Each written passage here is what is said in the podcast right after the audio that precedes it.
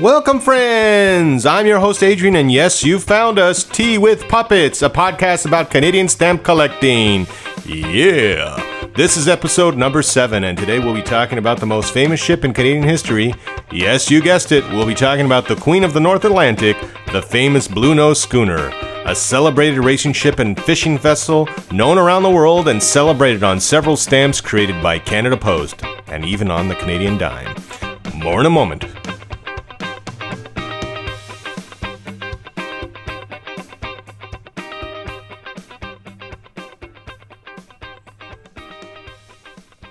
Hello, friends. I won't lie, I've been so excited to do this episode, even though I have never owned an original Blue Nose stamp from 1929. I've always loved the story about the blue nose, though, and it's a Canadian symbol we can all be proud of. But before we jump into the stamps, let's start with a bit of history. In 1851, the America Cup began. It was a race between the so called best of the British and U.S. racing schooners. It was a highly popular race followed closely by yachting enthusiasts. In 1919, after years of domination by the Americans, the race was canceled because of a 23 mile an hour gale.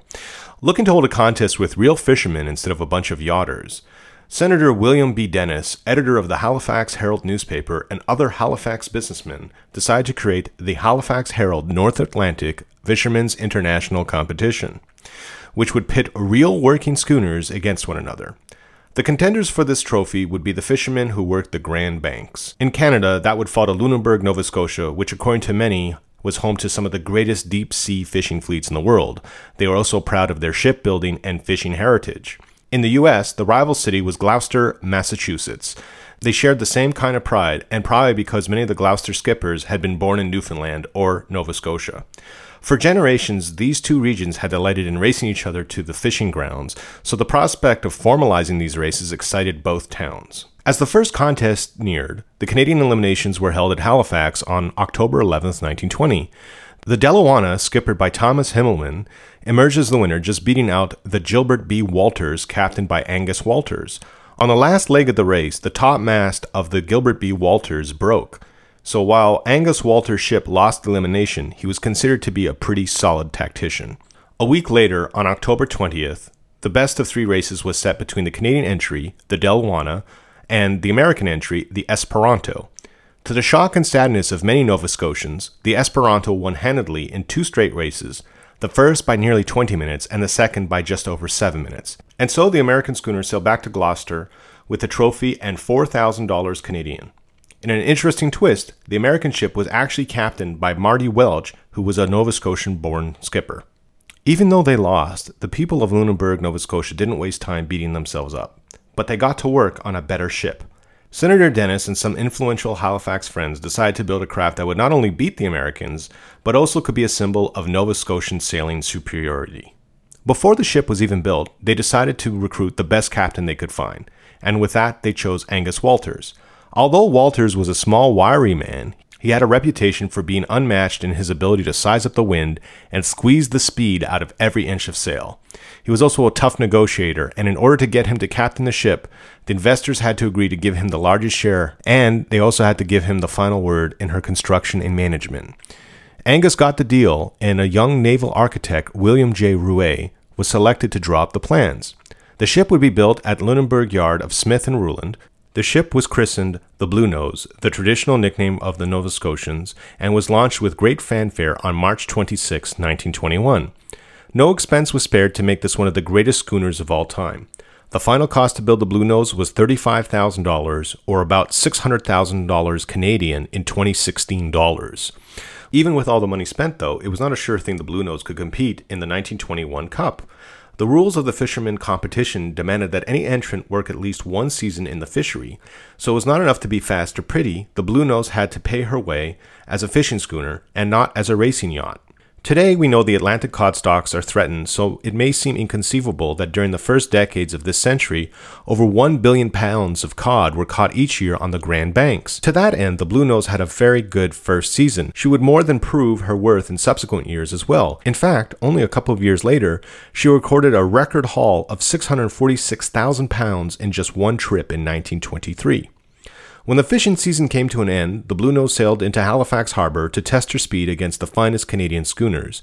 The winner would face the American champion in the second Fisherman's Trophy Challenge. The Blue Nose's speed matched her beauty, and in October 1921, she won two races handily to be the Canadian entry against the Americans. The competitor to the Blue Nose for the 1921 race was the Elsie, captained by Marty Welch, who had won a year earlier. Two exciting races were held in late October, both won handily by the Blue Nose to bring the International Fisherman's Trophy back to Canada. The news flashed by radio across the country. The Blue Nose had brought the trophy home. Canada had beaten the US. Overnight, the Blue Nose became a national symbol. With this victory, the legend began. During the next 17 years, no challenger, American or Canadian, would ever beat the Blue Nose.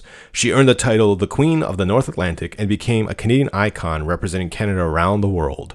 In 1933, for example, the Blue Nose appeared at the Century of Progress World's Fair in Chicago and sailed to England for the Silver Jubilee of King George V in 1935. In 1938, the Blue Nose would win its final race, but after that, the final years of the Blue Nose were sad ones. Powered vessels, steel hulls, and the demise of the schooner fishery made her a relic of a former age. Angus Walters tried to have her declared a national treasure and borrowed money to keep her afloat, but unfortunately he was finally forced to sell her in 1942. She spent the war years carrying freight in the Caribbean. Then on January 28, 1946, the Blue Nose struck a reef off the Ile aux Vaches in Haiti and was wrecked beyond repair. All hands were saved, but no one has ever definitively found the wreckage despite numerous attempts. It's possible it would never be found, as the vessel broke apart on the reef and large number of wrecks are found at the reef at aux This doesn't mean the ship is forgotten, though. As many Canadians know, the Blue Nose adorns the Canadian dime, almost every year since 1937, on the Nova Scotia license plate, and on four postage stamps issued by Canada Post we'll be talking about right now. The first stamp to honor the Blue Nose came with an issue released January 8, 1929, and it's probably the most iconic stamp ever issued. The stamp was part of a change in the Canada Post policy where, for the first time, the post office utilized its high value stamps for the purpose of depicting Canadian scenes of geographical and industrial interest from coast to coast. This stamp, Scott number 158, depicts the Blue Nose in a composite design made from photographs taken in 1922 by Wallace R. MacAskill of Halifax, Nova Scotia. Wallace MacAskill was one of the first Canadian photographers to achieve distinction in international salons for his technical excellence. The same photographs of the Blue Nose by Wallace R. MacAskill used for the stamp were consulted when the Canadian dime was designed in 1937 by Emanuel Hahn. Even to this day, the Blue Nose 1929 stamp remains a popular stamp with numerous competitive bids on eBay when prime examples become available. There is also an elusive man on the mast Blue Nose plate flaw, and this flaw consists of a tiny nick in the plate that resulted in an extra spot of color above the right hand sail. It resembles a tiny sailor atop the rigging. The flaw occurs on position 58 of Plate 2. Over 50 years later, Canada Post selected the Blue Nose to be one of the stamp on stamp commemoratives issued for Canada 82. This would be the first international philatelic young exhibition ever held outside of Europe. The stamp is an exact replica of the original 1929 stamp. The tagging bars appear in the white margin of the stamp image, and this feature permits the background color design to extend through the perforations for the first time on Canadian stamps. In 1988, the Blue Nose stamp would be an important part of the plot in the movie Tommy Tricker and the Stamp Traveler, in French known as Les Aventuriers du Timbre Perdu. It's truly a 1980s Canadian cult classic. A boy named Ralph gets tricked out of his father's blue nose by troublemaker Tommy Tricker. The movie follows Ralph as he learns about traveling on stamps and tries to track down the stolen 1929 Blue Nose stamp. While it'll never be an award winning film, it has a special place in my heart as it was the movie that got me truly into stamp collecting, and I'm sure it did the same for a lot of other children at the time. So, the same year the Blue Nose was front and center in this 1988 movie, it was also the year Canada Post honored Agnes Walters, who was the managing owner of the Blue Nose and now finally front and center on his own stamp. With Agnes at the helm of the Blue Nose, this exceptional schooner won numerous racing events, including an unbeaten streak in winning the International Fisherman's Trophy several times. In 1933, he would be the one who sailed the Blue Nose to Chicago for the World's Fair and to England two years later for King George V's Silver Jubilee. In 1942, Walters retired from the sea soon after the Blue Nose was sold. He pursued a successful second career as a dairy farmer and died in Lunenburg, Nova Scotia in 1968.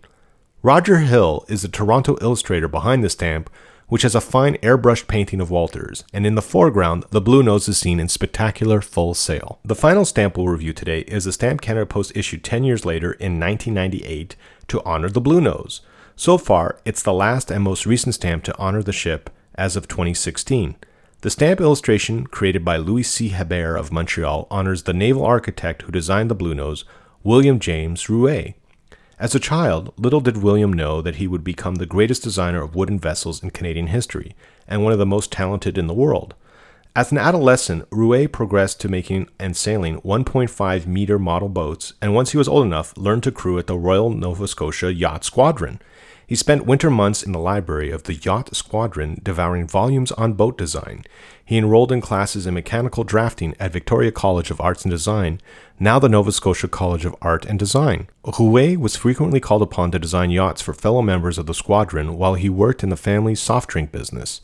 It was this local reputation which made him an inspired choice to come up with a winning schooner to restore the Nova Scotian and Canadian pride in the international fishermen's race. When his creation, the Blue Nose, won its first race, Roué was rewarded with a gold watch and a commemorative scroll. As the Blue Nose continued to win, William Roué was convinced to leave the family soda business in 1929 and become a full time naval architect.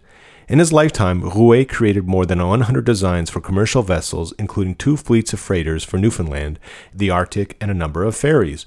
Roué passed away in 1970 at the age of 90. The stamp is a nice portrait of Roué, with the blue nose 1929 stamp taking up the right side. Well, it's not an exact replica, because the original denomination of the 1929 stamp was 50 cents, but in this one, the current domestic rate of 45 cents was used. Of all the three commemoratives of the original Blue Nose 1929 stamp, this one is my favorite. So that covers the stamps issued to honor the Blue Nose. What about the real Blue Nose? The original Blue Nose may still be laying in an unknown watery grave since 1946, but Canadians and fans all over the world can still get some sense of the greatness of the original Blue Nose. In 1963, the Blue Nose 2 was launched. The project was financed by Oland Brewery, to advertise their product schooner beer, while also having the benefit of promoting Nova Scotia's maritime heritage and tourism. This was a welcome replica, with William Roué, the designer of the original Blue Nose, endorsing the vessel, and Captain Walters sailing the replica on its maiden voyage. It was even built by many of the same people who had worked on the original vessel at the same shipyard in Lunenburg, Nova Scotia. In 1971, the Blue Nose 2 was gifted to the government of Nova Scotia and continues to serve as Nova Scotia's sailing ambassador. It sails out of Lunenburg and visits ports throughout Nova Scotia and North America. It is regularly open to the public, offering cruises and onboard access to many of its admirers. And you can learn more at bluenose.novascotia.ca. On a final note, and as a fan of the Blue Nose, I hope Canada Post honors the ship in 2021 to commemorate the 100th year of its first victory. I'm sure you'll agree, no one can ever have enough Blue Nose stamps in their collection. So that's it for the seventh episode. Thank you for spending time with me and sharing this show with your friends. If you're looking for more info about the show, make sure to check us out at teawithpuppets.com. To see the stamps we've mentioned in this episode, click on the show notes image at the top right corner of our website or the link we've added to the description of this podcast episode. If you have any podcast feedback, ideas for guests, cool stories, or more, we'd love to hear it too. You can email us over at feedback at teawithpuppets.com. Finally, before I forget, we are currently surveying our listeners to learn more about our audience so we can create even more compelling shows. Please take a few minutes and visit our website and click on the listener survey link found on the homepage to help us out. Once again, thanks for listening, and we hope you'll join us again for our next show. Have a super rest of the day and happy collecting.